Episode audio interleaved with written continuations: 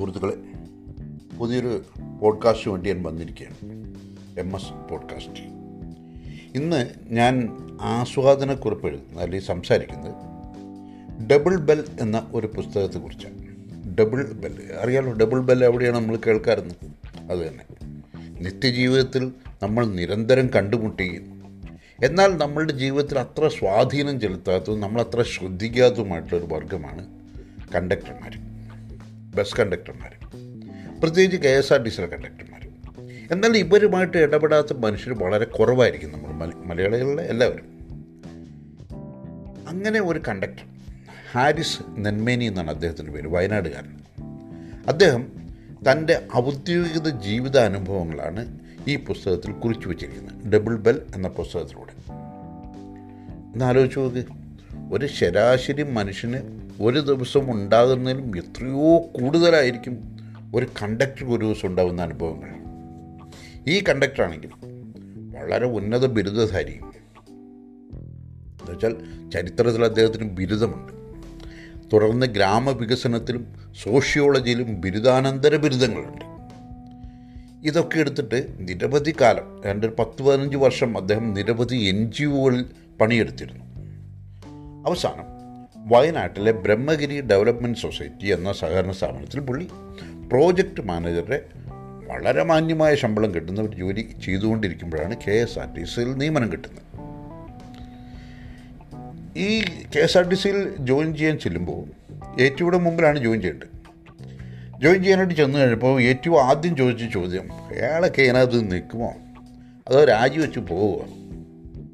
വളരെ ഇൻഡീസന്റ് ആയിട്ടുള്ള ചോദ്യം. കാരണം ഇത്രയും ബിരുദങ്ങളുള്ളൊരു മനുഷ്യൻ ഒരിക്കലും നിൽക്കില്ല എന്നും കെ എസ് ആർ ടി സിക്ക് പണിയുണ്ടാക്കാനാണ് വന്നതെന്നുള്ളൊരു ധാരണ എന്നാണ് ഏറ്റവും ആ ചോദ്യം ചോദിച്ചത്. പക്ഷേ ഇന്ന് തമാശ എന്താ വെച്ചാൽ ജോയിൻ ചെയ്യാൻ ചെല്ലുന്നതിന് മുമ്പ് ഈ ചോദ്യം ഇദ്ദേഹം സ്വയം ചോദിച്ചിരുന്നു ഹാരിസ്. സ്വയം ചോദിച്ചിരുന്നു. തന്നെയുമല്ല തന്റെ വളരെ അടുത്ത സുഹൃത്തുക്കളോടും അദ്ദേഹം ചോദിച്ചിരുന്നു എന്താണ് വേണ്ടതെന്ന്. പലരും പല അഭിപ്രായങ്ങൾ പറഞ്ഞു. ഒരാൾ മാത്രം കൃത്യമായിട്ട് പറഞ്ഞു നീ ജോലിക്ക് ജോയിൻ ചെയ്യാം പോയിട്ട് അങ്ങ് ജോയിൻ ചെയ്യുക ജോയിൻ ചെയ്ത് കഴിയുമ്പോൾ നിനക്ക് മൂന്ന് വഴികളാണ് തുറന്നു വരുന്നത്. ഒന്നാമത്തെ വഴി നീ ജോലിയിൽ തുടരുക. രണ്ടാമത്തെ വഴി പണ്ട് മോഹൻലാൽ പറഞ്ഞ പോലെ ഒരു ജോലി കിട്ടിയിട്ട് വേണം പത്ത് ദിവസം ലീവ് എടുത്ത് സുഖിക്കാൻ എന്ന് അതുപോലെ രണ്ടാമത്തെ വഴി നിനക്ക് ലീവിൽ പോവാം ജോലി ജോയിൻ ചെയ്ത് കഴിഞ്ഞാൽ. മൂന്നാമത്തെ വഴി ജോലിയിൽ നിന്ന് രാജിവെക്കുക ഈ മൂന്ന് വഴികളും നിനക്ക് തുറന്നു കിട്ടുന്നത് നീ ജോയിൻ ചെയ്താൽ മാത്രമേ ഉള്ളൂ. അങ്ങനെയാണ് ആ ഉപദേശം ശിരസാവഹിച്ചുകൊണ്ടാണ് അദ്ദേഹം ജോയിൻ ചെയ്യാനായിട്ട് വരുന്നത് കെ എസ് ആർ ടി സിയിൽ വയനാട്ടിൽ തന്നെയായിരുന്നു പോസ്റ്റിംഗ് പക്ഷേ ആദ്യത്തെ പരിശീലനം അല്ലെങ്കിൽ ആദ്യം ഉണ്ടായ ഘട്ടം പരിശീലനമായിരുന്നു. അത് തിരുവനന്തപുരത്ത് വെച്ചാണ്. ആ പരിശീലനത്തിനാണ് ടിക്കറ്റ് മെഷീൻ ഉപയോഗിച്ച് എങ്ങനെ ടിക്കറ്റ് കൊടുക്കാമെന്നും ടിക്കറ്റ് റാക്ക് ഉപയോഗിച്ച് എങ്ങനെ ടിക്കറ്റ് ഇഷ്യൂ ചെയ്യാമെന്നൊക്കെ പരിശീലനം കൊടുത്തു. കണ്ടക്ടർ ഡ്യൂട്ടികൾ അവിടെ നിന്നാണ് പഠിച്ചത്. കണ്ടക്ടർ ശിരസ വഹിക്കേണ്ട നിയമങ്ങൾ അവിടെ നിന്നാണ് പഠിച്ചത്. കണ്ടക്ടർ ഉത്തരവാദിത്തങ്ങളൊക്കെ അവിടെ നിന്നാണ് പഠിച്ചത് ഈ നിയമങ്ങളൊക്കെ പഠിച്ചു വന്നപ്പോഴാണ് പുള്ളി പറയുന്നത് പല നിയമങ്ങളും വളരെ രസാവഹമാണ് അത്ര. ഒരു ഉദാഹരണത്തിന് ഒരാൾ ബസ്സിൽ കയറി പത്തൊൻപത് രൂപയുടെ ടിക്കറ്റായി പത്തൊൻപത് രൂപ. ഈ കണ്ടക്ടർ അല്ലെങ്കിൽ ഒരു കണ്ടക്ടർ ഈ യാത്രക്കാരനോട് കൃത്യം പത്തൊൻപത് രൂപയെ വാങ്ങിക്കാവൂ. ഒരിക്കലും ഇരുപത് രൂപയോ അൻപത് രൂപയോ നൂറ് രൂപയോ വാങ്ങിക്കരുത്. ആ ടിക്കറ്റിലുള്ള ഫെയർ തുക എത്രയാണോ ആ തുക മാത്രമേ വാങ്ങിക്കൂ. അതുകൊണ്ടൊരു ഗുണമുണ്ട്. ബാഗിലെപ്പോഴും കറക്റ്റായിരിക്കും ടിക്കറ്റ് വിറ്റ തുകയും ടിക്കറ്റിന്റെ കണക്കും തുകയും എല്ലാം കറക്റ്റായിരിക്കും ഇനി വേറൊരു നിയമമെന്ന് വെച്ചാൽ ബസ്സിൽ ഒരിക്കലും കുത്തി നിറച്ച് യാത്രക്കാരെ കൊണ്ടുപോകരുത്. എത്ര പേരെ കൊണ്ടുപോകാം അത് പറയുന്നില്ല. സീറ്റിംഗ് കപ്പാസിറ്റിയും പിന്നെ കുറച്ച് പേരും. ഈ നിയമങ്ങളൊക്കെ പഠിപ്പിച്ച് കഴിഞ്ഞിട്ട് മാഷ് ലേശം സൗണ്ടൊക്കെ താഴ്ത്തിയിട്ട് പറഞ്ഞു ഇതൊക്കെ അങ്ങനെ നിയമങ്ങളായിട്ട് നിൽക്കും. പക്ഷെ നമ്മുടെ പ്രസ്ഥാനം മുന്നോട്ട് പോകണമെങ്കിൽ നമ്മളിതൊക്കെ കണ്ണടച്ചേ മതിയാകൂ.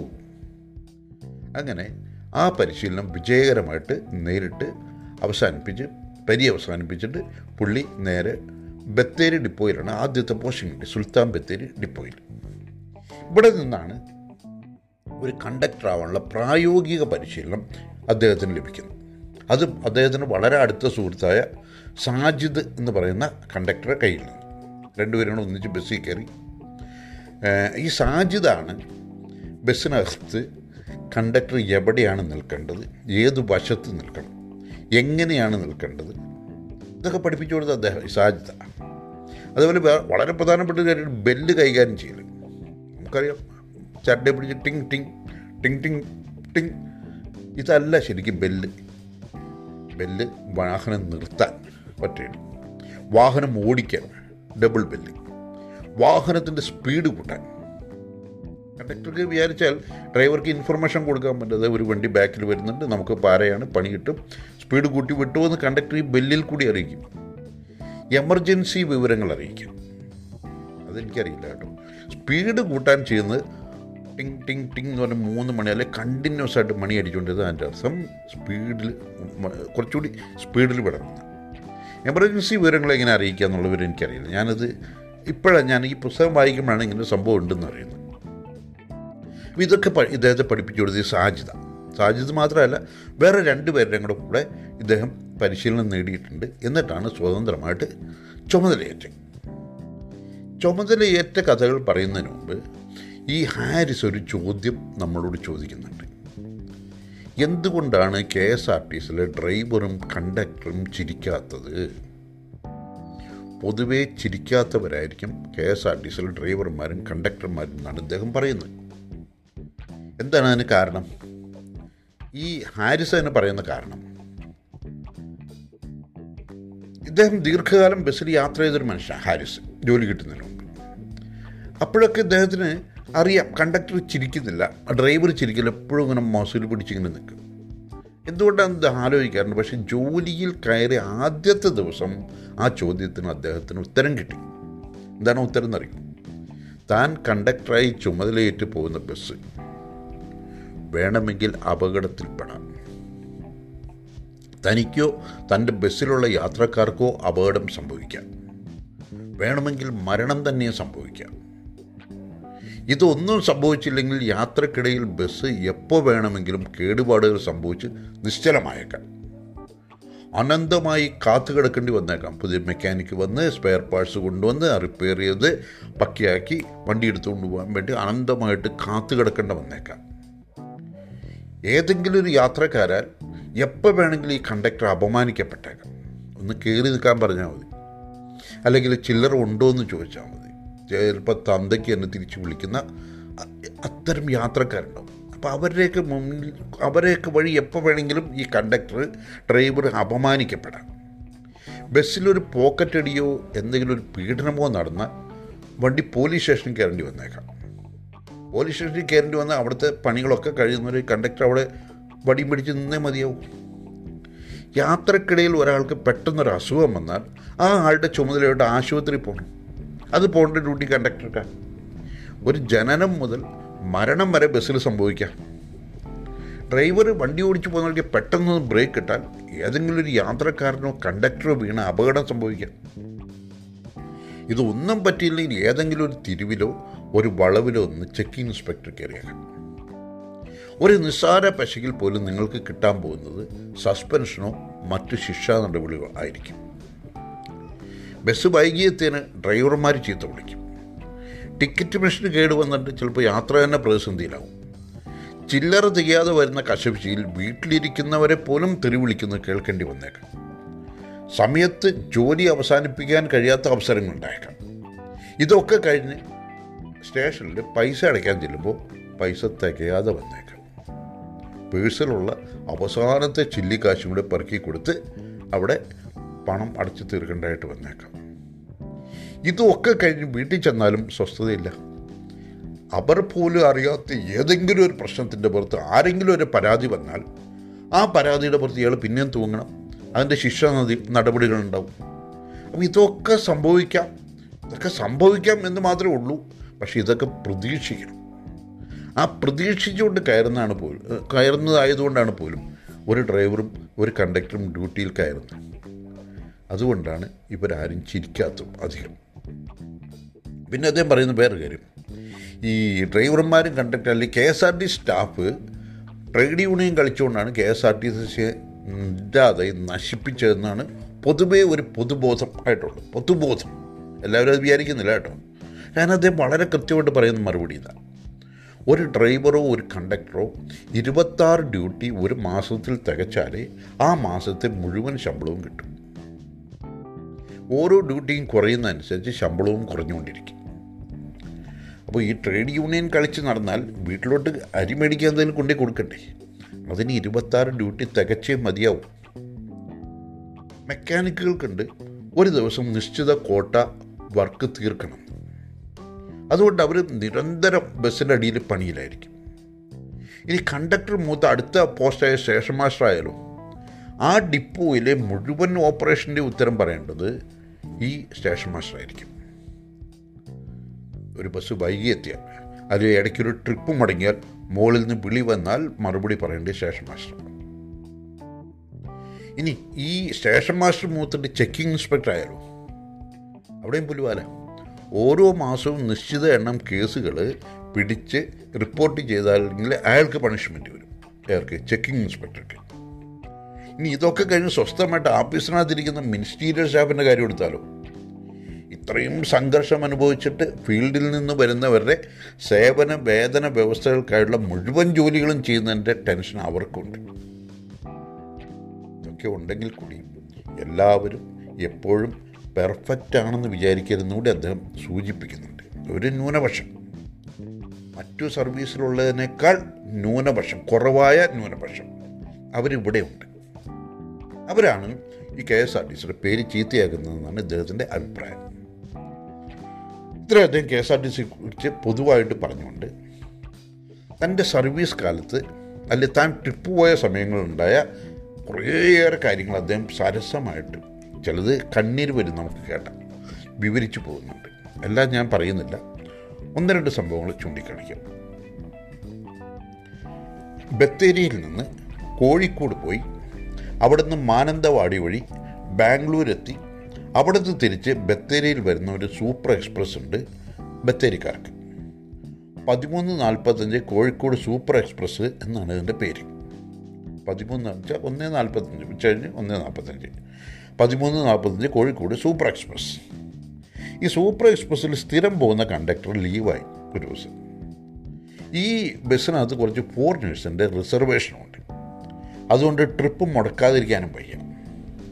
അങ്ങനെ ഒരു പകരം കണ്ടക്ടറായിട്ടാണ് ഹാരിസ് കയറുന്നത്. ബത്തേരിയിൽ നിന്ന് ബസ് സ്റ്റാർട്ട് ചെയ്തു. സ്റ്റാർട്ട് ചെയ്ത് ഒരു ഒന്ന് രണ്ട് സ്റ്റോപ്പ് കഴിഞ്ഞപ്പോൾ ഒരുത്തം വന്നിട്ട് പറഞ്ഞു എനിക്ക് ഈ സ്റ്റോപ്പിൽ ഇറങ്ങണം. സൂപ്പർ എക്സ്പ്രസ് ആണെന്ന് ഓർക്കണം. ഡ്രൈവറും യാത്രക്കാരും തമ്മിൽ അതിശണ്ടയായി ഈ ഈ വഴക്കുള്ളിന് ആ സർവീസിലെ പ്രശ്നങ്ങൾ തുടങ്ങുന്നതെന്ന് കൂടി അദ്ദേഹം മുൻകൂട്ടി പറഞ്ഞു വയ്ക്കുന്നുണ്ട് കേട്ടോ. ആര്? ഹാരിസ്. ഷണ്ടയായി വഴക്കായി അതിഭീകര വഴക്കായി അവസാനം ഈ സ്റ്റോപ്പ് കഴിഞ്ഞ് കുറേ അപ്പുറത്ത് കൊണ്ടിട്ട് ഇയാളെ ഇറക്കി വിട്ടു. അയാളെ അവിടെ ഇറക്കി വിട്ട് കഴിഞ്ഞപ്പോൾ ബസ്സിനകത്ത് യാത്രക്കാർ പ്രശ്നം തുടങ്ങി. ആ ഇതെന്താ? എക്സ്പ്രസ്സോ? അതോ ഓർഡിനറി സർവീസോ? ഞങ്ങൾ ഇത്രയും കാശ് കൊടുത്തതിനകത്ത് കയറിയിരിക്കുന്നത് നിനക്ക് തോന്നുന്നിടത്ത് നിർത്തി കൊടുക്കാനല്ല. അതിന് ഞങ്ങൾക്ക് വല്ലതും നടന്നു പോയാൽ പോരെ. എന്ന് വെച്ചാൽ അവരാ എന്റെ പഴം ഇതൊക്കെ കേട്ടൊന്നും മിണ്ടാതെ പോവാണ്. അങ്ങനെ പോയി പോയി ബസ് കൽപ്പറ്റ കഴിഞ്ഞപ്പോൾ സ്ക്വാഡ് കയറി അത് ചെക്കിംഗ് ഇൻസ്പെക്ടർ ഇറങ്ങി നോക്കിയിട്ട് ഒരു കുറ്റം അവർക്ക് കണ്ടുപിടിക്കാൻ പറ്റില്ല. എല്ലാം പക്കയ. പക്ഷേ വളരെ ഭീകരമായൊരു കുറ്റം അവർ കണ്ടെത്തി. എന്താണെന്നറിയോ ടിക്കറ്റ് മെഷീൻ കഴുത്തിൽ തൂക്കിയിടേണ്ട സാധനമാണ്. അത് കഴുത്തിൽ തൂക്കിയിട്ടിട്ടില്ല. വലിയ കുറ്റമല്ലേ? തൂക്കിയിടുന്നതിന് മുമ്പ് അത് കൈ പിടിച്ചിരിക്കുക പറയുന്ന ന്യായം വെച്ചിട്ട് ഇത് കയ്യിൽ നിന്ന് താഴെ വീണ് പോവാം. താഴെ വീണാൽ അത് കംപ്ലൈന്റ് ആവാം. പൊട്ടിപ്പോവാം. അതുകൊണ്ടാണ് ഇത് എപ്പോഴും കഴുത്തിൽ തൂക്കിയിടണമെന്ന് പറയുന്നത്. എന്തുകൊണ്ട് നിങ്ങളെ കഴുത്തിൽ തൂക്കിയിട്ടില്ല? ഇദ്ദേഹം പറഞ്ഞു അതെ ഒരു കിലോയിലധികം ഭാരം ഈ സാധനത്തിനുണ്ട്. അത് ഈ കഴുത്തിൽ എപ്പോഴും തൂക്കിയിട്ടാൽ എന്റെ കഴുത്തിന് അല്ലെങ്കിൽ തന്നെ ചെറിയ പ്രശ്നങ്ങളുണ്ട്. അതൊന്നും ഇവിടെ പറയണ്ട. മെമ്പോ വരുമ്പോൾ എഴുതി കൊടുത്താൽ മതി. എന്ന് പറഞ്ഞ് സ്ക്വാഡ് ഇറങ്ങിപ്പോയി. Number two. അങ്ങനെ ബസ് കോഴിക്കോടെത്തി. കോഴിക്കോടെത്തി അവിടെ ഒരു ചായ കുടിച്ച് അത്യാവശ്യം ആളുകളെ കയറ്റി തിരിച്ചു വരും. ഏത് മാനന്തവാടി വഴി ബാംഗ്ലൂർക്ക്. അങ്ങനെ തിരിച്ചു വരുമ്പോൾ എന്ത് സംഭവിച്ചാൽ ചുരത്തിനകത്ത് ചുരത്തിൽ ഒരു ബസ് ബ്രേക്ക് ഡൗൺ ആയിട്ട് കിടക്കുന്നുണ്ട്. കോഴിക്കോട് നിന്ന് ബാംഗ്ലൂർക്ക് പോയ ബസ് ചുരത്തിൽ ബ്രേക്ക് ഡൗൺ ആയിട്ട് കിടക്കുന്നു അതിനകത്ത് യാത്രക്കാരെയും ഇതിനകത്തോട്ട് കയറ്റി. ബസ് ഫുള്ളായി സൗകര്യത്തിലിരുന്ന പലർക്കും അത് ഇഷ്ടപ്പെട്ടില്ല. മുറുമുറുപ്പായി. എന്തായാലും ഏതായാലും സംഭവിച്ചല്ലോ. അങ്ങനെ ആ അവ യാത്രക്കാരും കയറ്റി ബസ് മുന്നോട്ട് പോവാണ്. അങ്ങനെ കൽപ്പറ്റ എത്തി. കൽപ്പറ്റ ശാന്തി കയറി അവിടെ നിന്ന് മാനന്തവാടിക്ക് മാനന്തവാടിക്ക് പോകുന്ന വഴിക്ക് വളരെ സ്ട്രൈറ്റ് ആയിട്ട് കുറേ നേരം ഇങ്ങനെ റോഡ് കിടപ്പുണ്ട്. ആ റോഡിൽ പോകുമ്പോൾ എന്താ പറയുക അതിഭീകരമായിട്ട് വളഞ്ഞ് പൊളഞ്ഞ് വന്നൊരു കാറ് നേരെ ഈ ബസ്സുമായിട്ട് കൂട്ടിയിടിച്ചു. ബസ്സിന്റെ ഫ്രണ്ടിലേക്ക് തന്നെ ഇടിച്ച് കയറി. രണ്ടുപേരാ ബസ്സിനകത്തുണ്ടായിരുന്നു ഏതായാലും അവർക്ക് പരിക്ക് പറ്റിയിട്ടുള്ളൂ. അവരെ ഏതായാലും പുറത്തിട്ട് എടുത്തു. നാട്ടുകാരെ കൂടി കൂടി അവരെ പുറത്തെടുത്ത് നോക്കിക്കഴിഞ്ഞപ്പോൾ എന്ന് വെച്ചാൽ രണ്ടെണ്ണം മരണ ഫിറ്റ്. വെള്ളം അടിച്ച് അതിഭീകര ഫിറ്റ്. ഏതായാലും ഈ ഫിറ്റായതുകൊണ്ട് നാട്ടുകാർ കെ എസ് ആർ ടി സിയുടെ ഭാഗത്ത് നിന്നു. അത്രയൊരു ഭാഗ്യം കിട്ടി. പക്ഷെ അത് വിടാൻ പറ്റില്ലല്ലോ ബസ്സിനുണ്ടായ നഷ്ടപരിഹാരം വാങ്ങിക്കണമല്ലോ. അല്ലെങ്കിൽ ബസ് ട്രിപ്പ് മുടക്കണമല്ലോ. ബസ് ട്രിപ്പ് മുടക്കാതിരിക്കാനാണല്ലോ ഈ സർവീസ് ഇവരെ കയറ്റി വിട്ടിരിക്കുന്നു അങ്ങനെ മാനന്തവാടിയിൽ വിളിച്ചു. അവിടുന്ന് ഫിറ്റർ വന്നു.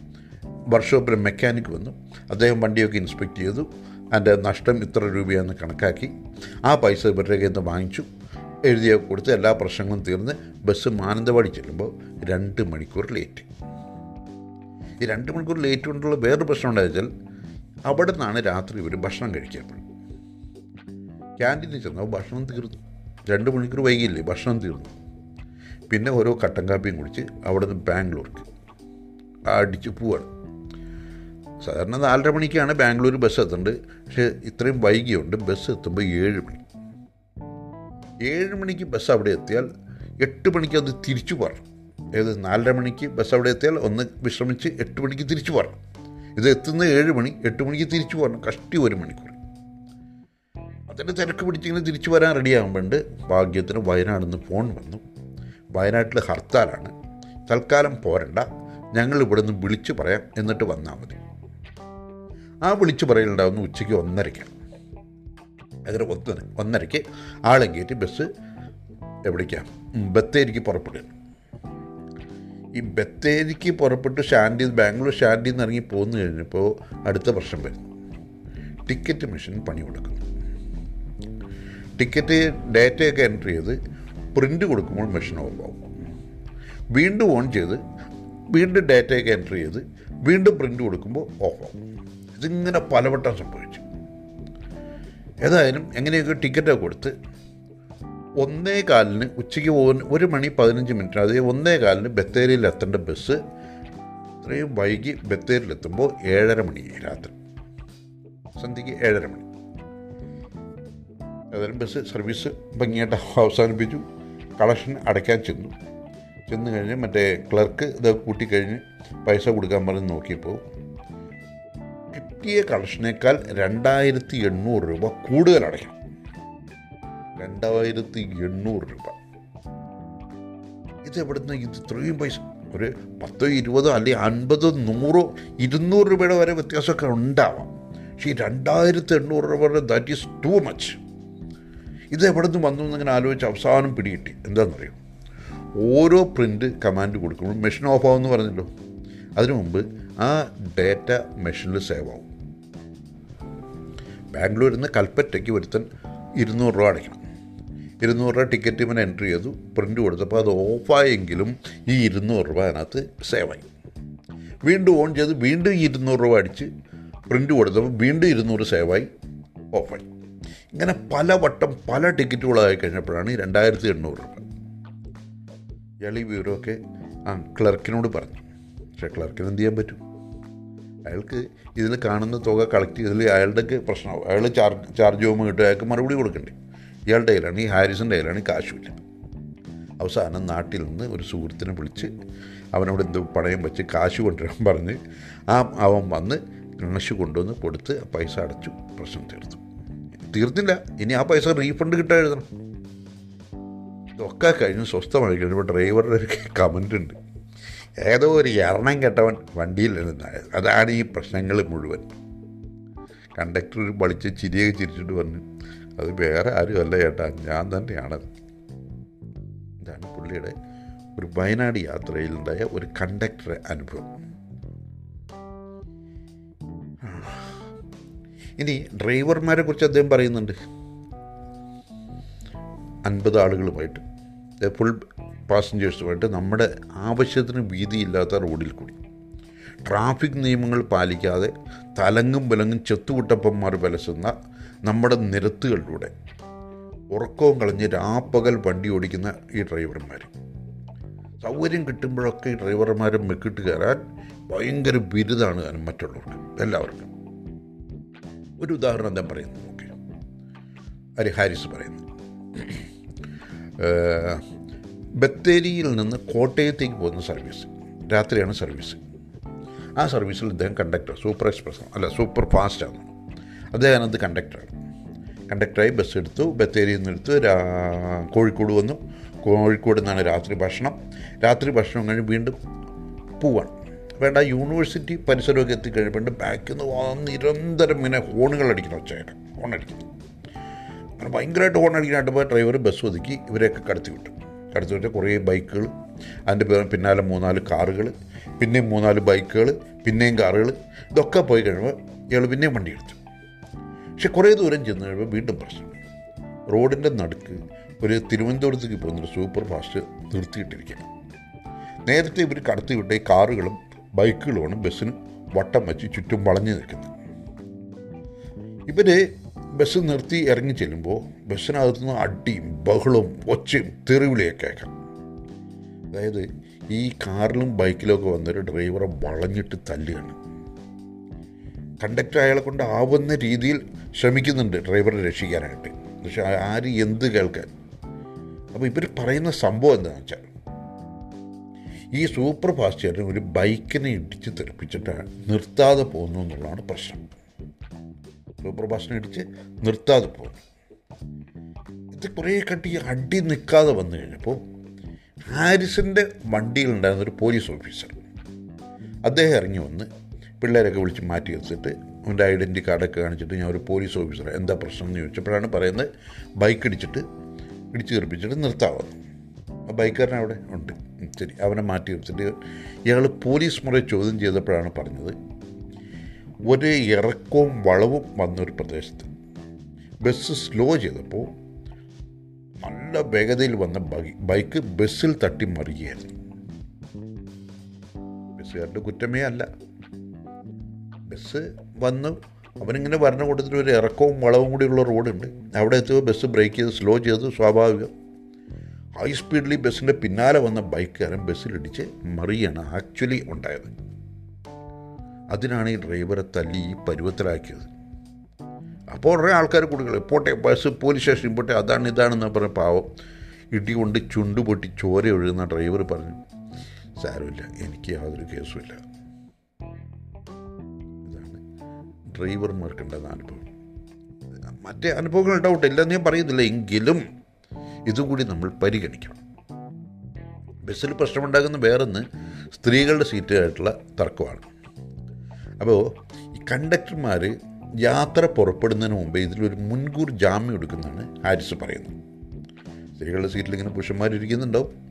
കണ്ടക്ടർ ഉറക്കെ വിളിച്ചു പറയും അതെ സ്ത്രീകൾ വന്നല്ല എല്ലാവരും മാറിക്കൊടുക്കണ്ടോ? അങ്ങനെ ഒരു പറച്ചിൽ ഒഴുക്കനായിട്ട് പറഞ്ഞേക്കും. ആരെങ്കിലും കേട്ടോ? കേട്ടില്ലോ എന്നുള്ളൊരു പ്രശ്നമല്ല. പിന്നെ ബസ് സ്റ്റാർട്ട് അപ്പോൾ പ്രശ്നം ഉണ്ടായതെന്ന് വെച്ചാൽ ബത്തേരി തിരുവനന്തപുരം സർവീസാണ് ഇദ്ദേഹം കണ്ടക്ടറായിട്ട് വരുന്നത്. രാത്രി. രാത്രി. കൊട്ടകരയോ മറ്റോ എത്തി? ബസ് നമ്മുടെ ഈ തൃശ്ശൂരിനും അങ്കമാലിക്ക് ഇടയ്ക്കുള്ള കൊടകര എത്തിയപ്പോൾ കുറേ സ്ത്രീകളടക്കം കുറേ യാത്രക്കാർ ബസ്സിൽ കയറി. ബസ്സിൽ കയറി കഴിയുമ്പോൾ ഈ മൂന്ന് പേർക്ക് ഇരിക്കാവുന്ന ഒരു സീറ്റിൽ രണ്ട് സ്ത്രീകളും ഒരു പുരുഷനും ഉണ്ടായിരിക്കും യാത്രക്കാർ പുരുഷനോട് പറഞ്ഞ് മാറിക്കൊടുക്കുന്നത് സ്ത്രീകളല്ലേ അവരിരിക്കട്ടെ എന്ന് യാത്രക്കാരൻ മാറിക്കൊടുത്തില്ല. അങ്ങനെ കണ്ടക്ടർ എടുത്ത് പരാതി. കണ്ടക്ടർ മാറിക്കൊടുക്കാൻ പറഞ്ഞപ്പോൾ ഈ യാത്രക്കാരൻ പറഞ്ഞു അതെ കയറുമ്പോൾ പറയണമായിരുന്നു സ്ത്രീകളുടെ സീറ്റിലിരിക്കുന്നത്. സാധാരണ പറയാറില്ല പക്ഷെ ഇത്തവണ ഇന്ന് പറഞ്ഞോ പറഞ്ഞില്ലയോ എന്ന് കണ്ടക്ടർക്ക് സംശയം. അപ്പോൾ ഒരു ഒത്തുതീർപ്പ് എന്നുള്ള രീതിക്ക് കണ്ടക്ടർ ഇയാളെ വിളിച്ചിട്ട് കണ്ടക്ടർ സീറ്റിൽ കൊണ്ടിരുത്തി കണ്ടക്ടർ പാവം ബാക്കിൽ പോയിരുന്നു. പക്ഷെ ഇയാൾ അവിടെ ആ സീറ്റിൽ വെറുതെ ഇരുന്നില്ല എന്ന് തന്നെയല്ല. ഇയാൾ അവിടെ ഇരുന്നിട്ട് കണ്ടക്ടറെയും ഡ്രൈവറെയും തെറി വിളിക്കാൻ തുടങ്ങി. എന്റെ മറ്റവനെ മറിച്ചവനെ ഒന്ന് തെറി വിളിക്കാൻ തുടങ്ങി. വര വിളിച്ച് മടുത്ത് കഴിയുമ്പോൾ കെ എസ് ആർ ടി സിയെ തെറി വിളിക്കാൻ തുടങ്ങി. കെ എസ് ആർ ടി സിയെ തെറി വിളിച്ച് മടുത്തപ്പോൾ കെ എസ് ആർ ടി സിയുടെ മന്ത്രിയെ തെറി വിളിക്കാൻ തുടങ്ങി. അത് അടുത്ത് കഴിയുമ്പോൾ മുഖ്യമന്ത്രിയെ തെറി വിളിക്കാൻ തുടങ്ങി. ഇങ്ങനെ അനന്തമായിട്ട് നിങ്ങൾ പെട്ടെന്നാണ് ബാക്കിലിരുന്നൊരു മനുഷ്യൻ നിർത്തല എന്ന് പറയാൻ ഇടപെട്ട് എന്നിട്ട് ഈ മനുഷ്യൻ നിർത്തുക എന്ന് പറഞ്ഞാൽ മറ്റൊന്ന് നിർത്തി. എന്നിട്ട് ഈ നിർത്തുക എന്ന് പറഞ്ഞ മനുഷ്യൻ ബസ്സിലെ സീറ്റുകളുടെ എണ്ണം ആ സീറ്റിന്റെ അളവ് ഓരോ സീറ്റിന്റെ അളവ് സീറ്റുകൾ തമ്മിലുള്ള അകലം സ്ത്രീകൾക്ക് എത്ര സീറ്റുകൾ അലോട്ട് ചെയ്തിട്ടുണ്ട് അവരെ എങ്ങനെയൊക്കെയാണ് ഇരുത്തേണ്ടത് ഇങ്ങനെയുള്ള കാര്യങ്ങളൊക്കെ ഇങ്ങനെ വിശദീകരിച്ച് പറയാൻ തുടങ്ങി. അങ്ങനെ പറഞ്ഞ് പറഞ്ഞ് പറഞ്ഞ് കുറേ കഴിഞ്ഞപ്പോൾ സ്ത്രീകളൊക്കെ ഇറങ്ങിപ്പോയി. കഴിഞ്ഞപ്പോൾ കണ്ടക്ടർ ഇയാളെ വിളിച്ച് പഴയ സീറ്റിലിരുത്തി കണ്ടക്ടർ സീറ്റിലിരുന്നു അപ്പോൾ ഈ നിർത്തടാന്ന് പറഞ്ഞ ഒച്ചയെടുത്ത മനുഷ്യനുണ്ട്. അയാൾ കണ്ടക്ടർ എടുത്ത് പറഞ്ഞു ഞാൻ ഒരു മോട്ടോർ വെഹിക്കിൾ ഇൻസ്പെക്ടറാണ് പണ്ട് ഈ ഇൻസ്പെ ഈ ഡ്യൂട്ടിയിൽ വരുന്നതിന് മുമ്പ് ഞാനൊരു K S R T C കണ്ടക്ടറായിരുന്നു ഒരു സംഭവമുണ്ട്. K S R T C വഴി നിയമവിരുദ്ധമായ ഒരുപാട് വസ്തുക്കൾ പലരും കടത്തിക്കൊണ്ട് വരുന്നുണ്ടെന്നാണ് പറയുന്നത്. വഴിക്ക് വെച്ച് പോലീസും എക്സൈസും ഫോറസ്റ്റും ഒക്കെ ബസ് നിർത്തി ഈ കൊണ്ടുവരുന്ന സാധനങ്ങൾ പ്രതിയോടൊപ്പം കൃത്യമായിട്ട് അവർ പൊക്കുകയും ചെയ്യും. അപ്പോൾ ഇതിനകത്ത് ഇത് കൃത്യമായിട്ട് ഇവർ വളഞ്ഞ് പിടിക്കുകയും പ്രതിയെ നേരെ പിടിച്ച് സാധനം തൊണ്ടിയെടുക്കുകയും ചെയ്യുന്നതൊക്കെ കണ്ടു കഴിഞ്ഞപ്പോൾ ഇദ്ദേഹം അവസാനം ഒരു നിഗമനത്തിലെത്തിയത് ഒറ്റ ആയിരിക്കും എന്റെ പിന്നിൽ ഒറ്റ. ആരെങ്കിലും ഒറ്റ കൊടുക്കുന്നത് ഇന്ന ഒരു ഇത്രാമത്തെ സീറ്റിലാണ് ഇരിക്കുന്നത് അവന്റെ ഇന്ന സാധനം കൊണ്ടുവരുന്നുണ്ട് ഇന്ന സ്ഥലത്ത് സാധനം വച്ചേക്കണം എന്നൊക്കെ പറഞ്ഞിട്ട് ആണ് ഒറ്റ കൊടുക്കുക. കൃത്യമായിട്ട് ഇവർക്ക് വന്ന് പിടിക്കുകയും ചെയ്യും. അങ്ങനെ ഒരു സംഭവമുണ്ട് കേട്ടോ. പിന്നെ ഒന്ന് രാത്രി ഡെസ്റ്റിനേഷൻ ഡെസ്റ്റിനേഷനിലേക്ക് പോവാതെ തിരിച്ചോടിയൊരു സൂപ്പർ ഫാസ്റ്റ് ഉണ്ട് അതിന്റെ കഥയാണ് ഇദ്ദേഹം അടുത്തായിട്ട് പറയുന്നത്. മെരിക്കല്ലൂർ എരുമേലി സൂപ്പർ ഫാസ്റ്റ് വയനാട് പുൽപ്പള്ളിക്കപ്പുറത്ത് നമ്മുടെ ബോർഡറിലുള്ള സ്ഥലമാണ് പെരിക്കല്ലൂർ എരുമേലി അറിയാമല്ലോ നമുക്ക് മിക്കവാറും പേർക്ക് അറിയാം. പെരിക്കല്ലൂരിൽ നിന്ന് സ്റ്റാർട്ട് ചെയ്ത് എരുമേലി എത്തി തിരിച്ചു വരുന്ന സർവീസ്. അത്യാവശ്യം കളക്ഷനൊക്കെ ഉണ്ടാകുന്ന സർവീസാണ്. അപ്പോൾ ഇത്തരം ലോങ് റൂട്ട് സർവീസുകളിൽ പ്രായമായ ആളുകളെ അല്ലെങ്കിൽ കുട്ടികളെയൊക്കെ കയറ്റിവിടും. എന്നിട്ട് ഇവരുടെ ഉത്തരവാദിത്വം കണ്ടക്ടറെ ഏൽപ്പിക്കും. ചേട്ടാ ഒന്ന് കേൾക്കണം കേട്ടോ ഭക്ഷണമൊക്കെ അവർ കഴിച്ചോളൂ. അവരുടെ കയ്യിൽ കാശുണ്ട് മേടിച്ച് കഴിച്ചാൽ ഒന്ന് പറഞ്ഞാൽ മതി. ഇവിടെ നിന്ന് ഭക്ഷണം കഴിക്കാം. ഇവിടെ നിന്ന് ചായ കുടിക്കാമെന്ന് പറഞ്ഞാൽ കാശ് അവരുടെ കയ്യിൽ മേടിച്ച് കഴിച്ചോളൂ. ഒന്ന് നോക്കണം. എന്ന് തന്നെയല്ല ഇന്ന സ്റ്റോപ്പിൽ വരുമ്പോൾ ആളുണ്ടാവും അവിടെ. ഒന്ന് ഇറക്കി വിടുകയും ചെയ്യും രാത്രി സർവീസ് അല്ലേ? കുഴപ്പമില്ല. ഒന്ന് ഇറക്കി വിടുകയും ചെയ്യണം. എന്നിട്ട് ഈ ഇറങ്ങേണ്ട സ്റ്റോപ്പിലുള്ള ആളുടെ നമ്പറും കയറ്റിവിടുന്ന ആളുടെ നമ്പറും കണ്ടക്ടറെ കയ്യിൽ കൊടുക്കും. കണ്ടക്ടർ നമ്പർ ഇയാളും വാങ്ങിക്കും. എന്നിട്ട് ഇടയ്ക്കിടയ്ക്ക് വിളിച്ചുകൊണ്ടിരിക്കും ചേട്ടാ ബസ് അവിടെ എത്തി? അവിടെ വിളിച്ച് പറയാനാണ്. അവിടെ ആൾ നിൽക്കുന്നുണ്ടാവും കുഴപ്പമില്ല. മറ്റാ മറിച്ചാണെന്നൊക്കെ ഇങ്ങനെ ഇങ്ങനെ ഇങ്ങനെ ബന്ധപ്പെട്ടുകൊണ്ടേയിരിക്കും. ഒരു ദിവസം പെരിക്കല്ലൂരിനടുത്ത് നിന്ന് എട്ടും പത്തും വയസ്സുള്ള രണ്ട് കുട്ടികളെ ബസ്സിൽ കയറ്റി വിട്ടിരുന്നു ഒരാൾ ഒരാൺകുട്ടി പത്ത് വയസ്സുകാരി പെൺകുട്ടി. ഇവർക്ക് ഇറങ്ങുന്നുണ്ട് പാല എത്തണ്ട. അതിപ്പുറത്തുള്ള ഏതൊരു സ്റ്റോപ്പിലാണ് ഇറങ്ങേണ്ടത് ആ സ്റ്റോപ്പിൽ എത്തുമ്പോൾ കൃത്യമായിട്ട് കാണാൻ ആൾ കാത്തു ബസ് കൈ കാണിച്ചോളും. നിർത്തി ഇറക്കി കൊടുത്താൽ മതി. ഇതേപോലെ ഭക്ഷണം കഴിക്കാനും ചായ കുടിക്കാനൊക്കെ ഉള്ള പൈസ പിള്ളേരുടെ കയ്യിലുണ്ട്. ടിക്കറ്റ് എടുക്കാനുള്ള പൈസയുണ്ട്. അപ്പോൾ ഒന്ന് മൊത്തം ഒരു നോ മേൽനോട്ടം ഉണ്ടായാൽ മതി. ശരി ആയിക്കോട്ടെ എന്ന് കണ്ടക്ടർ സന്തോഷം. കണ്ടക്ടർ സീറ്റിന് പുറകിലെ രണ്ട് സീറ്റിൽ പിള്ളേരെ ഇരുത്തി. പെൺകുട്ടി പുറത്തെ കാഴ്ചകളൊക്കെ ഇങ്ങനെ ആസ്വദിച്ചിരിക്കുമ്പോൾ ആൺകുട്ടി ഡ്രൈവർ എന്താണ് ചെയ്യുന്നത്? എപ്പോഴാണ് ക്ലച്ച് ഓട്ടുന്നത് എപ്പോൾ ബ്രേക്ക് എപ്പോൾ ആക്സിലേറ്റർ സ്റ്റിയറിംഗ് എങ്ങോട്ട്? സ്റ്റിയറിംഗ് ഇങ്ങോട്ട് ഗിയർ എങ്ങോട്ട് മാറ്റും ഇതൊക്കെ ഇങ്ങനെ കീനായിട്ട് വായിച്ചുകൊണ്ടിരിക്കും അങ്ങനെ പോയി പോയി. ഇതിന്റെ ഇടയ്ക്ക് പെരിക്കല്ലൂരാൾ രണ്ട് മൂന്ന് പ്രാവശ്യം വിളിച്ചു. പാലയിലെ ആൾ വിളിച്ചു ചേട്ടാ ഞാൻ പാലയിൽ കാത്തേക്കേണ്ട ആളാണ്. ഞാൻ ഇന്ന സ്റ്റോപ്പിൽ നിൽക്കും. കുഴപ്പമില്ല. ആയിക്കോട്ടെ ഞാൻ ഇറക്കി വിട്ടേക്കാം. ബസ് കോഴിക്കോടെത്തി. അവിടുന്ന് ഭക്ഷണം വാങ്ങിച്ചു കൊടുത്തു പിള്ളേർക്ക്. അത് കഴിഞ്ഞ് വീണ്ടും ബസ് വിട്ടു. എല്ലാവരും ബസ്സിലും മിക്കവാറും ആളുകളൊക്കെ ഉറക്കമായി. ഈ കുട്ടികളും ഉറക്കമായി. ഡ്രൈവറും കണ്ടക്ടറും മാത്രം മാത്രം ഉണർന്നിരിപ്പുണ്ട്. ബസ് ഇങ്ങനെ പോയി പോയി. അങ്ക അങ്കമാലിയായി പെരുമ്പാവൂർ കഴിഞ്ഞു. മൂവാറ്റു മൂവാറ്റുപുഴ കഴിഞ്ഞു. തൊടുപുഴ കഴിഞ്ഞു. ഇതൊക്കെ പിന്നിട്ട് ബസ് ഇങ്ങനെ പോയിക്കൊണ്ടിരിക്കുക സൂപ്പർ ഫാസ്റ്റ് അല്ലേ? രാത്രി വലിയ വേറെ തിരക്കുമില്ല പോയി പോയി പോയി. ബസ് പാലായിലെത്തി. പാലായിലെത്തി അവിടെ അത് ഇറങ്ങാണ്ടായില്ല പക്ഷെ പുള്ളി ഇറങ്ങി കണ്ടക്ടർ ഇറങ്ങി അവരുടെ ബില്ലിൽ ഒപ്പിട്ട് തിരിച്ചു വന്ന് ബസ്സിൽ കയറിയപ്പോഴാണ് രണ്ട് കുട്ടികൾ ആ സീറ്റിൽ സീറ്റിലിരുന്ന് ഉറങ്ങുന്നത്. ആരും വിളിച്ചില്ലല്ലോ. പ്രശ്നമായി. ആരും വിളിച്ചില്ലല്ലോ ഫോണിൽ ആരും വിളിച്ചില്ലല്ലോ. ഇനിയിപ്പോൾ വഴിയിൽ നിന്ന് കൈ കാണിച്ചോ? ഡ്രൈവറും ഇല്ല ആരും കൈ കാണിച്ചിട്ടില്ല. പ്രശ്നമായി. നമുക്കിവിടെ റിപ്പോർട്ട് ചെയ്താലോ എന്ന് ചോദിച്ചു കണ്ടക്ടർ അത് വേണ്ട. അത് അതിലും വലിയ പുലിവാലാവും എന്ന് ഡ്രൈവർ കണ്ടക്ടർ ഈ അയാൾക്ക് കിട്ടിയ രണ്ട് നമ്പറുണ്ട്. ഈ രണ്ട് നമ്പറിൽ മാറി മാറി വിളിച്ചു. ഒരു ഫോൺ സ്വിച്ച് ഓഫ് ഒരു ഫോൺ ബെല്ലടിക്കുന്നുണ്ട് പക്ഷെ ആരും എടുക്കുന്നുമില്ല. പ്രശ്നമായി. പാലായിൽ എത്തുന്നതിന് മുമ്പ് കൈ കാണിക്കുന്നതാണ് പറഞ്ഞിരിക്കുന്നത്. അതൊട്ടും ഉണ്ടായില്ല. പ്രശ്നമായില്ലേ? അവസാനം ഡ്രൈവർ കയറിയിട്ട് ബസ് നോക്കിയപ്പോൾ എല്ലാവരും നല്ല ഉറക്കാം കുട്ടികളുണ്ട് ഒരു കാര്യം നീയും കയറി. കണ്ടക്ടറും വിളിച്ച് കയറിയിട്ട് ഉറക്കടച്ച് ബസ് സ്റ്റാർട്ട് ചെയ്തു. നേരെ ഈ പാലാ ബസ് സ്റ്റാൻഡിൽ നിന്ന് പുറത്തോട്ട് ഇറങ്ങി വന്ന വഴിക്ക് തൊടുപുഴ റോഡിൽ തിരിച്ചോടാൻ തുടങ്ങി ബസ്. കണ്ടക്ടറോട് പറഞ്ഞു നീ ആ നമ്പറിൽ ഇങ്ങനെ വിളിച്ചുകൊണ്ടേയിരിക്കണം വിളിച്ചുകൊണ്ടേയിരിക്കണം എന്ന് പറഞ്ഞു. കണ്ടക്ടർ ഇങ്ങനെ വിടാതെ വിളിച്ച് വിളിച്ച് ഇങ്ങനെ കൊണ്ടിരുന്നു രണ്ട് കിലോമീറ്റർ ചെന്നപ്പോഴുണ്ട് റോഡിൽ ഫോണും ചെവിയിൽ വെച്ചൊരാണ് നിൽപ്പെട്ട് അത് കണ്ടപ്പോൾ സമാധാനമായി സന്തോഷമായി ബസ് അവിടെ നിർത്തി. അതെ കുട്ടികളെ ഞാനാണ് ഏറ്റവും കൊണ്ട് ഞാൻ ഒന്ന് മയങ്ങിപ്പോയി സോറി. അതാണ് ഞാൻ ഫോൺ എടുക്കാതെ ക്ഷമിക്കണേ. എന്ന് പറഞ്ഞ് ഇയാൾ പിള്ളേരെ ഏറ്റുവാങ്ങി. ബസ് കുറച്ചുകൂടി മുന്നോട്ട് പോയി. തിരിക്കാവുന്ന സ്ഥലം കണ്ടു. അവിടെ ഇട്ട് തിരിച്ചു. നേരെ എരുമേലിക്ക് വിട്ടു. യാത്രക്കാർ ആരും ഈ സംഭവം അറിഞ്ഞില്ല എന്നുള്ളതാണ്. ഇതൊരു രസകരമായൊരു സംഭവം. ഉം, പിന്നെ ഒരു സ- രസകരമായ സംഭവം പുള്ളി വിശദീകരിക്കുന്നത് ബത്തേരി ഗുണ്ടൽപേട്ട റൂട്ടിൽ. ബത്തേരി ഗുണ്ടൽപേട്ട കോഴിക്കോട് റൂട്ട് ജോയിൻ ചെയ്തിട്ട് ആദ്യമായിട്ടില്ല പുള്ളി ഹാരിസ് ഡ്രൈവറും കണ്ടക്ടറും തമ്മിൽ കണ്ടിട്ടില്ല. ഈ ട്രിപ്പിന്റെ സമയത്താണ് ആദ്യമായിട്ട് രണ്ടുപേരും കാണുന്നത്. ബസ് ട്രാക്കിൽ പിടിച്ചു.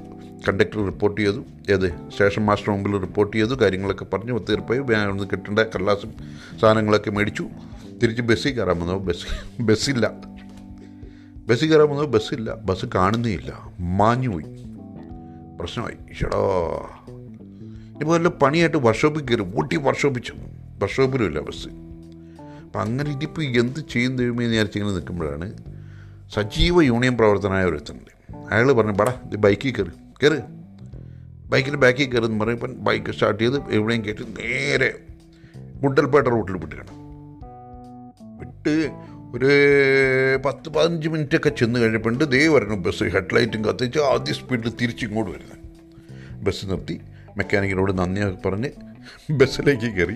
കണ്ടക്ടറെ ഡ്യൂട്ടി ഏറ്റെടുത്തപ്പോൾ ഡ്രൈവർ ദൈവം തമ്പുരാനെ വിളിച്ചിട്ട് പറഞ്ഞു ബെല്ലടിക്കണം ഒച്ച കേട്ടിട്ട് ഞാൻ ബസ് എടുത്ത്. അപ്പോൾ ആര് ബെല്ലടിച്ച്? യാത്രക്കാർ പറഞ്ഞു ഏയ് ഞങ്ങൾ ആരും ബെല്ലടിച്ചിട്ടേ ഇല്ല പക്ഷെ ബെല്ലടിച്ച ഒച്ച ഞാൻ കേട്ടു എന്ന് ഡ്രൈവറും തീർത്ത് പറയുന്നുണ്ട്. ആ എന്തെങ്കിലും ആവട്ടെ ഏതായാലും പ്രശ്നങ്ങളൊക്കെ തീർന്നു. അങ്ങനെ ബസ് ഗുണ്ടൽപേട്ടിൽ പോയി. അങ്ങനെ ബസ് അവസാനത്തെ സ്റ്റോപ്പിൽ ചെന്നപ്പോൾ എല്ലാവരും ഇറങ്ങിയപ്പോൾ ഒരുത്തൻ പറഞ്ഞു ചേട്ടാ എനിക്കാണ് അബദ്ധം പറ്റിയത്. ബെല്ലടിച്ച് ഞാൻ അറിയാതെ പറ്റിയത്. ഞാൻ എന്റെ ലഗേജ് ലഗേജ് റാക്കിലേക്ക് തള്ളി കയറ്റുമ്പോൾ അറിയാതെ മണിച്ചേരൽ മുട്ടി ഒച്ച കേട്ടതാണ്. അതാണ് സംഭവം ഇനിയും ഒരുപാട് കഥകൾ പറയുന്നുണ്ട്. പക്ഷെ ഞാൻ അതൊന്നും എന്റെ ഒന്നും കിടക്കുന്നില്ല. എനിക്കത് പറയാനുള്ളൊരു കാര്യം. ചെറുപ്പകാലം മുതലേ സർക്കാർ ബസ്സുകൾ വല്ലാതെ ഇഷ്ടപ്പെടുന്ന ആളാണ് ഞാൻ. എന്താണെന്നുണ്ടെങ്കിൽ ആ ബസ്സുകളുടെ തലയെടുപ്പായിരിക്കും മിക്കവാറും എന്നെ ഈ ബസ്സിലേക്ക് ആകർഷിച്ച് എസ് എൽ സി കഴിഞ്ഞു പ്രീ ഡിഗ്രി കഴിഞ്ഞിട്ട് പിന്നെ ഞാൻ ഡിപ്ലോമയ്ക്കാണ് പോയത്. ഓട്ടോമൊബൈൽ എഞ്ചിനീയറിങ്ങിന്റെ ഡിപ്ലോമ. അത് പഠിച്ച ഞാൻ കാഞ്ഞങ്ങാട്. കാസർഗോഡ് ജില്ലയിലെ കാഞ്ഞങ്ങാട്. അപ്പോൾ രാത്രി ഒരു പതിനൊന്ന് അന്ന് എനിക്ക് പറഞ്ഞാൽ പതിനൊന്ന് ഇരുപത് പതിനൊന്ന് മുപ്പതിനോ മറ്റാണ് മലബാർ എക്സ്പ്രസ് അങ്കമാലിൽ വരുന്നത്. അങ്കമാലിലല്ല ആലുവയിൽ നിന്നാണ് സ്ഥിരം കയറുക. ആലുവയിൽ വരുന്നത്. അപ്പോൾ സന്ധ്യ കഴിയുമ്പോഴേ വീട്ടിൽ നിന്ന് അച്ഛനും അമ്മയൊക്കെ ഭക്ഷണമൊക്കെ തന്ന് കുപ്പായൊക്കെ എടുത്ത് ടാറ്റ പറയുമ്പോൾ ട്രെയിൻ നിന്നിട്ടേ കയറാവൂ. ചാടി കയറരുത് ചാടി ഇറങ്ങരുത് ഡോറിന്റെ അടുത്ത് നിൽക്കരുത് എന്നൊക്കെ ഒരുപാട് ഉപദേശങ്ങളൊക്കെ തന്ന് എന്നെ യാത്രയാക്കും. ശരി അച്ഛ ശരി അമ്മ എന്നും പറഞ്ഞ് വീട്ടിൽ നിന്ന് ഇറങ്ങി കല്ലിൽ വന്ന് അങ്കമാലി പോയി. അവിടെ നിന്ന് നേരെ ആലുവയിലെത്തി.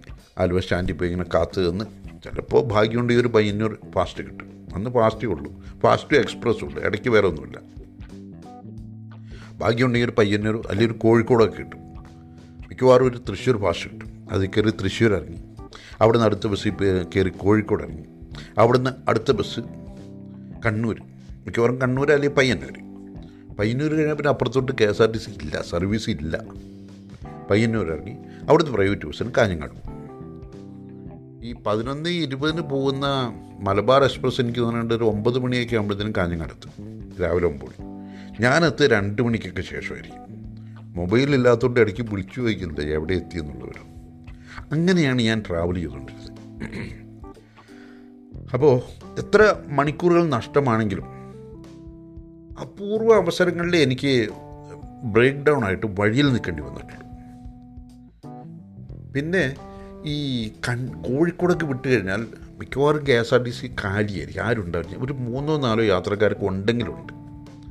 അപ്പോൾ എന്റെ ഏറ്റവും സുഖമുള്ള പരിപാടി എന്ന് വെച്ചാൽ മൂന്ന് പേർക്ക് ഇരിക്കാവുന്ന സീറ്റിൽ വിശാ ഞാൻ പൊക്കം കുറഞ്ഞ ആളാണ് വിശാലമായിട്ട് കിടന്നുറങ്ങിപ്പോവാം ഫ്രണ്ടിൽ ഡ്രൈവറുടെ ബാക്കിൽ മൂന്ന് സീറ്റുള്ള വണ്ടിയിൽ ഞാനിങ്ങനെ കിടന്നുറങ്ങിപ്പോവാന്നുള്ള എന്റെ ഏറ്റവും വലിയൊരു അട്രാക്ഷൻ പോയിട്ടുണ്ട് പലവട്ടം. അതിനകത്തൊരു വലിയൊരു തമാശ ഉണ്ടായത്. ബസ് ഇങ്ങനെ പോവാണ്. പയ്യന്നൂർ ബസ്. കണ്ണൂർ എത്തി കണ്ണൂർ കഴിഞ്ഞു. ബസ് ഇങ്ങനെ പോയിക്കൊണ്ടിരിക്കുക അപ്പോൾ ഈ വള്ളപട്ടണത്ത് അന്ന് ട്രെയിനിന് പോകാനും ബസ്സിന് പോകാനും കൂടി വീതി കുറഞ്ഞ ഒരു ബസ്സിന് അങ്ങനെ പോകാവുന്ന വീതിയുള്ള ഒരു ഒറ്റ റോഡേ ഉള്ളൂ. ഒരു അഞ്ചരയ്ക്കും ആറിനും ഇടയ്ക്ക് അല്ല നേരെ ഇങ്ങനെ വെളുത്ത് വരുന്നുള്ളൂ ദൂരെ കാഴ്ച കിട്ടുന്നില്ല. അങ്ങനെ ബസ് ഒന്ന് ഈ പാലത്തിലേക്ക് കയറി കുറച്ച് നേരം ചെന്നപ്പോണ്ട് അപ്പുറത്തൊരു കാളവണ്ടി നിൽപ്പുണ്ട് ഡ്രൈവർ അവിടെ നിന്നിട്ട് എന്നോട് ചോദിച്ച് ചേട്ടാ ആ കാളവണ്ടി അങ്ങോട്ട് പോകണമല്ലേ എന്ന് ചോദിച്ചു. ഞാൻ ആ കിടന്ന കിടപ്പിൽ അതെ അതെ അങ്ങോട്ട് പോണത്. ഓക്കെ. അവൻ ബസ് എടുത്താണ് പോയി. രണ്ട് പാലത്തിന്റെ പകുതി മുക്കാൽ ചെന്നപ്പോൾ കാളവണ്ടി ഇങ്ങോട്ട് വരിക. കാളവണ്ടിക്ക് റിവേഴ്സ് കയറണ്ട അവസാനം K S R T C ഇത്രയും ദൂരം ഏതോ അട്ടിയിലിങ്ങനെ ഭയങ്കര ആഴമുള്ള വളവട്ടണം പുഴയാണ്.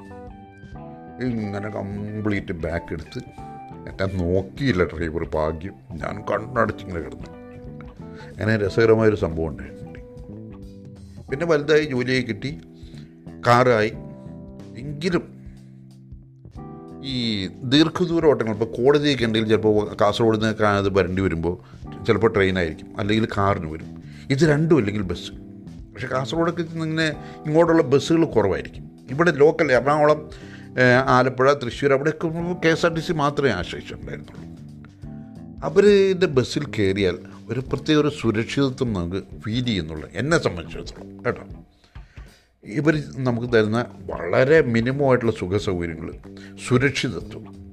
ഇതൊക്കെ നോക്കുമ്പോൾ ഇതൊക്കെ വെച്ച് നോക്കുമ്പോൾ അവരുണ്ടാക്കിയിട്ടുള്ള അസൗകര്യങ്ങൾ വളരെ വളരെ കുറച്ച് വളരെ കുറച്ച്.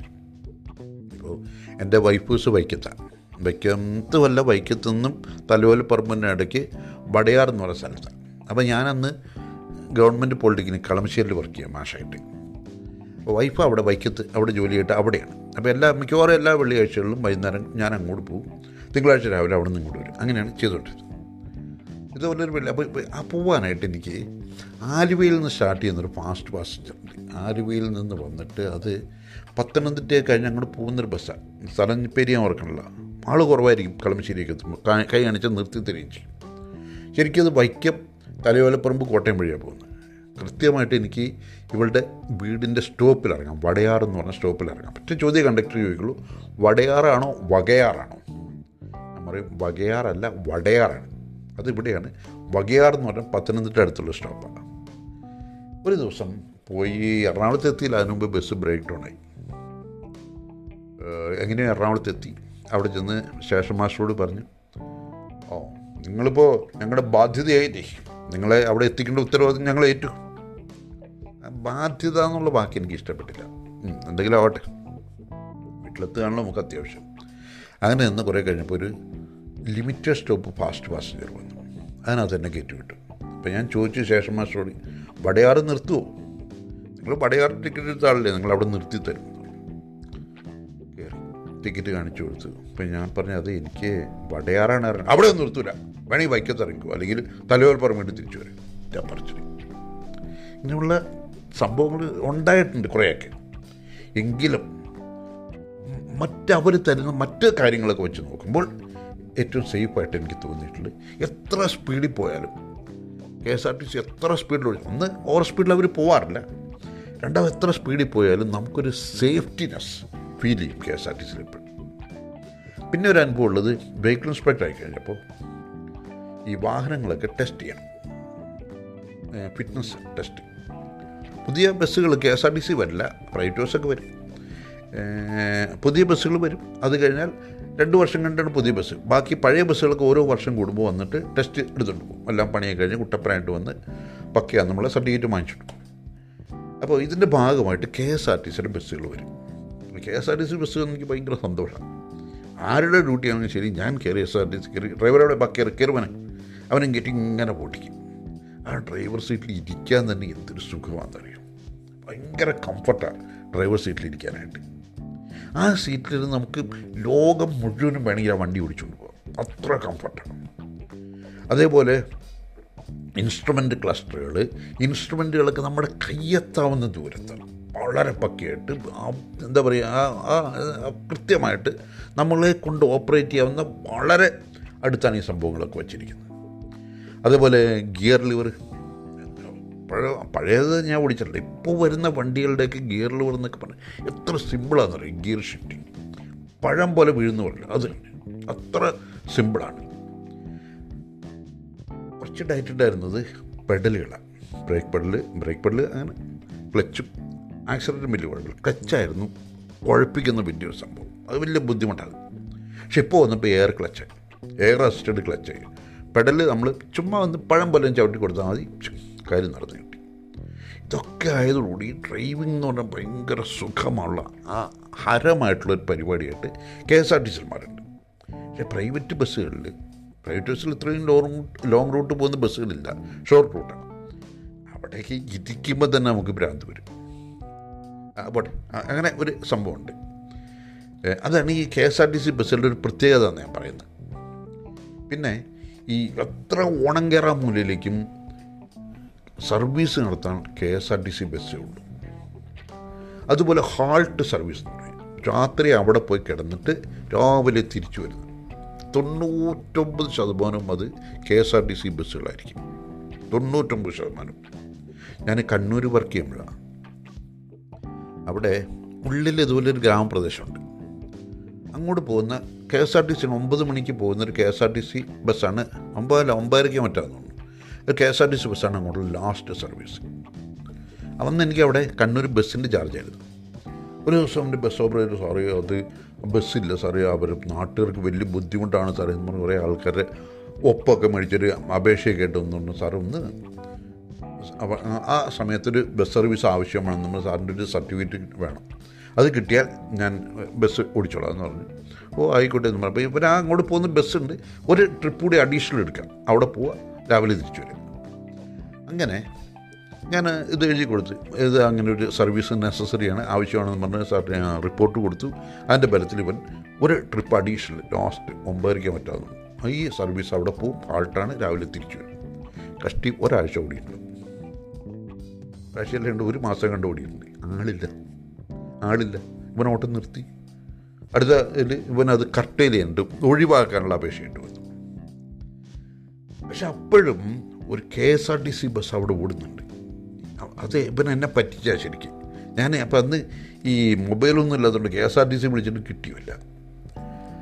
അപ്പോൾ അവസാനമായിട്ട് ഓടിക്കൊണ്ടിരിക്കുന്ന ഒരു K S R T C ബസ്സാണ് ആ K S R T C ബസ്സിന്റെ തൊട്ട് ബാക്കിലാണ് ഇവൻ ഈ service extra മേടിച്ചെടുത്ത്. K S R T C അപ്പോഴും കാര്യടിച്ച് പോകുന്നുണ്ട് ഇവൻ ഓട്ടം നിർത്തി കഴിയുമ്പോഴും K S R T C പോകുന്നുണ്ട്. വെളുപ്പിനെ അവിടുന്ന് പോരുന്ന K S R T C ഇതേപോലെ കേരളത്തിലെ മുൻകയറാമൂലകളില്ല ഇപ്പോൾ സത്യം പറഞ്ഞു. എങ്കിലും എവിടെയും ഹാൾട്ട് സർവീസുകൾ നടത്തുന്ന K S R T C ആയിരിക്കും. കേരളത്തിന്റെ ഏതാണ്ട് എല്ലാ ഭാഗത്തോട്ടും കെ എസ് ആർ ടി സിക്ക് കണക്ടിവിറ്റി ഉണ്ട്. നമ്മൾ സൂപ്പർ ഫാസ്റ്റ് കയറി മെയിൻ സ്റ്റേഷനിൽ ഇറങ്ങിയാൽ അവിടെ നിന്ന് നമ്മുടെ ആവശ്യമുള്ള സ്റ്റോപ്പിലേക്ക് പ്രൈവറ്റ് ബസ് അല്ല ലോക്കൽ ബസ്സുകൾ കിട്ടും. അപ്പോൾ കേരളത്തിന്റെ നെറ്റ്വർക്കിലേക്ക് മുഴുവൻ കണക്ടിവിറ്റിയുള്ള service K S R T സിയിലാണ് സ്വകാര്യ ബസ്സുകളേക്കാൾ സുരക്ഷിതത്വം കൂടുതൽ സർക്കാർ ബസ്സുകളാണ്. K S R T C ആണ്. ആക്സിഡന്റ് ഉണ്ടാവുന്നുണ്ട്. ഇല്ലയെന്ന് ഞാൻ പറയുന്നില്ല. പക്ഷേ ഈ സ്വകാര്യ ബസ്സുകൾ ഉണ്ടാക്കുന്നതിനേക്കാൾ എത്രയോ ഫാർ ഫാർ ഫാർ താഴെയാണ് K S R T C ഉണ്ടാക്കുന്ന ആക്സിഡന്റ് പിന്നെ ഒരു പ്രശ്നം ബ്രേക്ക് ഡൗൺ ആയിക്കഴിഞ്ഞാൽ അവരൊരിക്കലും നമ്മൾ വഴിയിലിട്ടിട്ട് പോകില്ല ചിലപ്പോൾ ഡിലേ വരും. എങ്കിലും അതിന്റെ പുറകെ വരുന്ന കെ എസ് ആർ ടി സിയിൽ നമ്മളെ കയറ്റിവിടും ഇനിയിപ്പോൾ ആ പുറകെ K S R T C വരാനില്ലെങ്കിൽ പുതിയൊരു ബസ്സുണ്ട് നമ്മൾ അതിനകത്തോട്ട് കയറ്റിവിടും അങ്ങനെ അങ്ങനെ അങ്ങനെ കെ എസ് ആർ ടി സിക്ക് അതിന്റേതായ മെച്ചങ്ങൾ. ഇപ്പോൾ കഴിഞ്ഞ ആ മെച്ചങ്ങൾ ഒരുപാടുണ്ട്.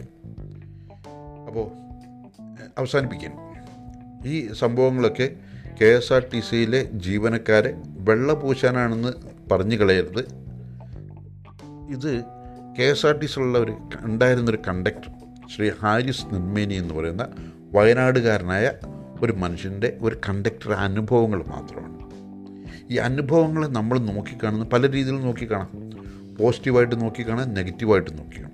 ഇദ്ദേഹം അതിനെ പോസിറ്റീവായിട്ട് നോക്കിക്കണ്ടു എന്നേ ഉള്ളൂ.